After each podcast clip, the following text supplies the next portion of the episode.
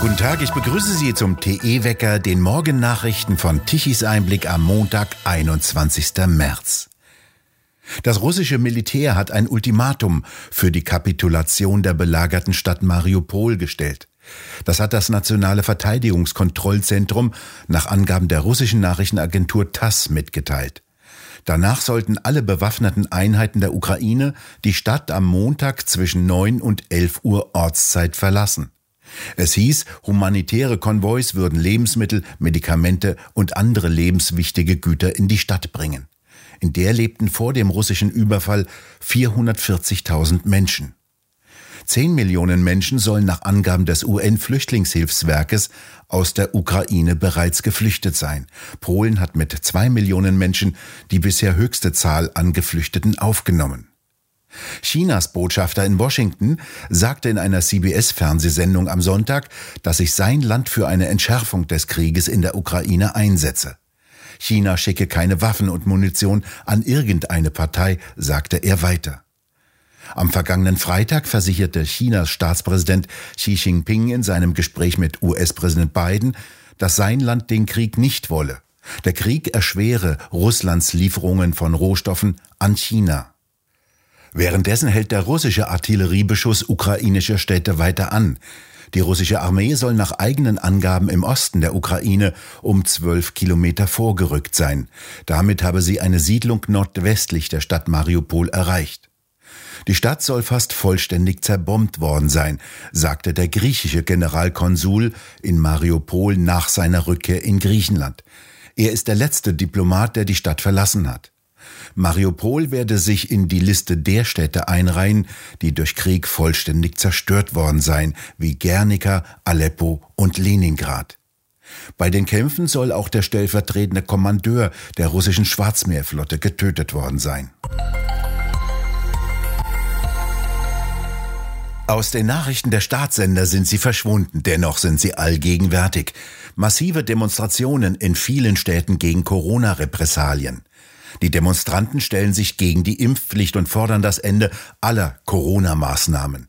In Reutlingen versammelten sich am vergangenen Wochenende 4800 Bürger unter dem Motto Friede, Freiheit, Selbstbestimmung.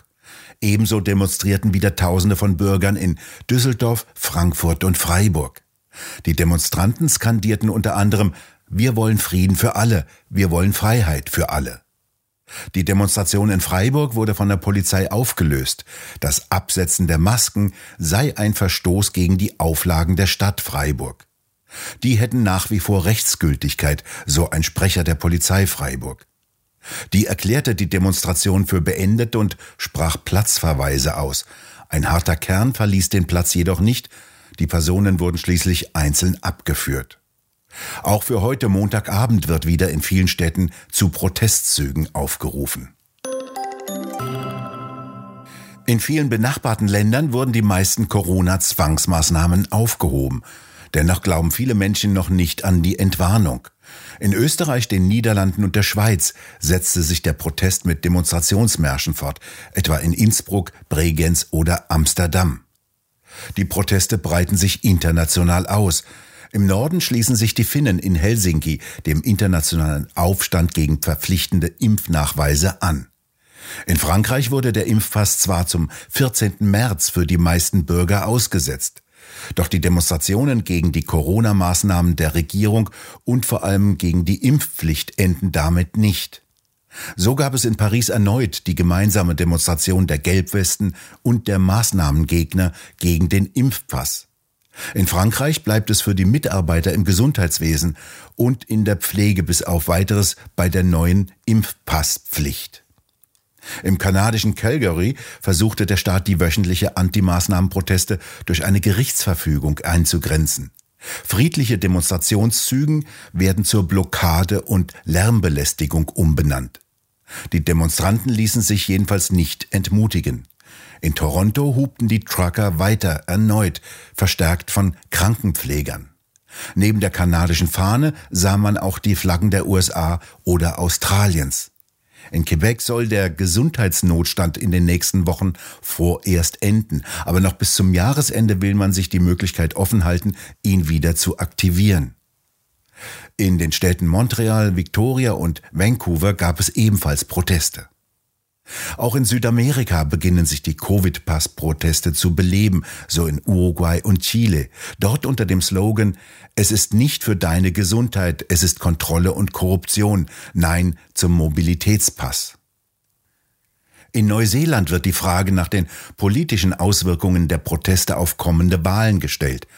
Ein Drittel der Neuseeländer ist demnach gegen eine Impfpflicht. Ein Viertel unterstützte den 23-tägigen Protest am nationalen Parlament. Die neuseeländische Premierministerin rechtfertigte sich für die Aussetzung des Impfpasses in Neuseeland, hielt jedoch fest, dass er in Zukunft erneut eingesetzt werden könnte. Auch im Zentrum von London fand eine große Demonstration gegen Covid-Impfungen besonders für Kinder statt, die zugleich gegen das geplante Gesetz zur Internetsicherheit gerichtet war. Der Gesetzentwurf enthält Maßnahmen gegen schädigende Rede, die, vergleichbar dem deutschen Netzwerkdurchsetzungsgesetz, Online-Portalen wie Facebook und Twitter eine Handhabe zur Einschränkung der Redefreiheit geben. In Liverpool formte sich der Protest gegen eine medizinische Tyrannei. Dort waren auf transparenten Leitsätze zu lesen wie Fliegen sterben wie die Fußballer.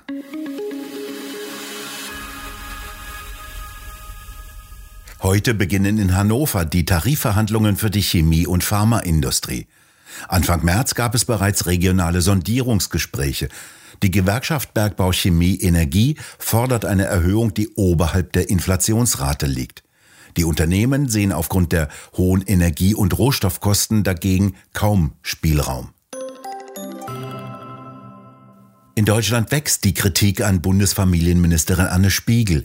Immer mehr Politiker fordern den Rücktritt der früheren Umweltministerin wegen ihres Verhaltens während der Flutkatastrophe in Rheinland-Pfalz. Der CDU-Generalsekretär Chaya bezeichnete Spiegels Verhalten als klare Verantwortungsflucht. Die ehemalige CDU-Landwirtschaftsministerin Klöckner forderte ihren Rücktritt. Der AfD-Politiker Sebastian Münzenmeier bezeichnete das Handeln von Spiegel als kaltherzig und inkompetent, warf ihr ein moralisches Versagen vor und forderte auch den Rücktritt. Die Linkspartei übte ebenfalls Kritik am Verhalten der Ministerin, scheute sich aber davor, ihren Rücktritt zu fordern. Die Regierungsparteien SPD, Grüne und FDP verteidigten Spiegel nur mit großer Zurückhaltung.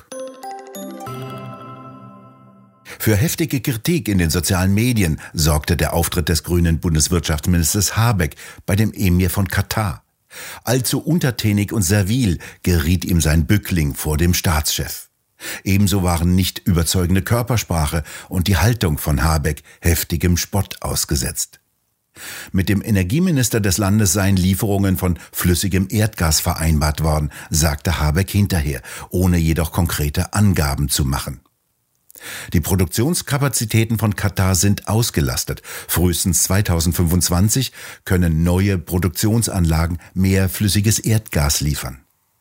Bis vor kurzem noch kritisierten unter anderem die Grünen heftig den kleinen Staat im Persischen Golf wegen Menschenrechtsverletzungen. Heute bittet der grüne Minister um Gas, so die weitere Kritik.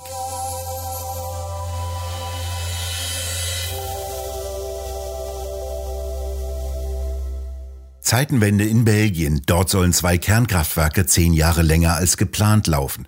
Dies hat jetzt der belgische Premierminister bekannt gegeben. Vorgeschlagen hatte dies auch die grüne Energieministerin von Belgien.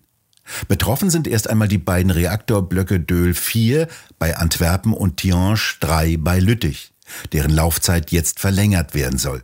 Der Grund, die belgische Regierung will das Land vor einem Energiemangel schützen.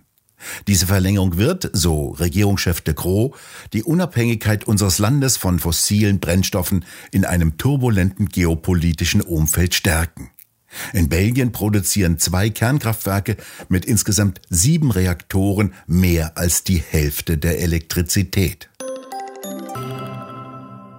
Das wäre doch gelacht, wenn die Sprachpolizei nicht immer neue Täter aufspüren würde. Jetzt geht es dem Buchstabieralphabet an den Kragen. Die seit 1890 gebräuchliche Buchstabiertafel Anton, Bertha, Cäsar, Dora enthält, was für eine Schande, 16 männliche und nur sechs weibliche Vornamen. höchste Alarmstufe bei der Sprachpolizei da es unmöglich sei, alle relevanten ethnischen und religiösen Gruppen geschlechtergerecht ausgewogen darzustellen, sollen ab Mitte dieses Jahres Städtenamen die alten Vornamen ersetzen. Und da bitte ich aufpassen. Deutsche Gründlichkeit ist jetzt gefragt. Städte. War Hitler dort Ehrenbürger? Setzt sich die Stadt auch für Klimaneutralität ein? Wird dort auch korrekt gegendert in der Behördensprache und die Migrantenquote bei Einstellungen beachtet? Gibt es dort etwa noch eine Mohrenapotheke, eine Bismarckstraße oder ein Kaiser-Wilhelm-Denkmal? Dann hat man schon verloren. Und ist nicht Cottbus, das für C stehen soll, eine AfD-Hochburg? Das ist Peter Hane und dies schreibt er in seinem neuen Buch Das Maß ist voll. Dies Buch steht bereits seit seinem Erscheinen ganz oben auf der Bestsellerliste. Sie können es im Buchshop hier bei Tichys Einblick auf der Webseite tichiseinblick.de bestellen. Ein Hochdruckgebiet über Nordosteuropa sorgt für blauen Himmel, ohne Wolken und für sehr sonniges Wetter. Die paar Wolkenfelder am Morgen lösen sich bis mittags auf und die Sonne scheint jetzt genau zwölf Stunden am Tag. Schließlich war gestern Tag und Nacht gleiche. Die Temperaturen steigen tagsüber auf 15 bis 17 Grad an. Die Nächte allerdings bleiben noch teilweise frostig kalt. Im Laufe der Woche wird es immer wärmer, nur Regen wird es in der gesamten Woche nicht geben, zumindest nicht hier bei uns. In der übernächsten Woche könnte es noch einmal einen Kaltlufteinbruch geben, deuten Wettermodelle an. Eine Welle polarer Kaltluft mit ein paar möglichen Schneeschauern sind durchaus drin. Wir bedanken uns fürs Zuhören und schön wäre es, wenn Sie uns weiterempfehlen. Weitere aktuelle Nachrichten lesen Sie regelmäßig auf der Webseite. Und wir hören uns morgen wieder, wenn Sie mögen.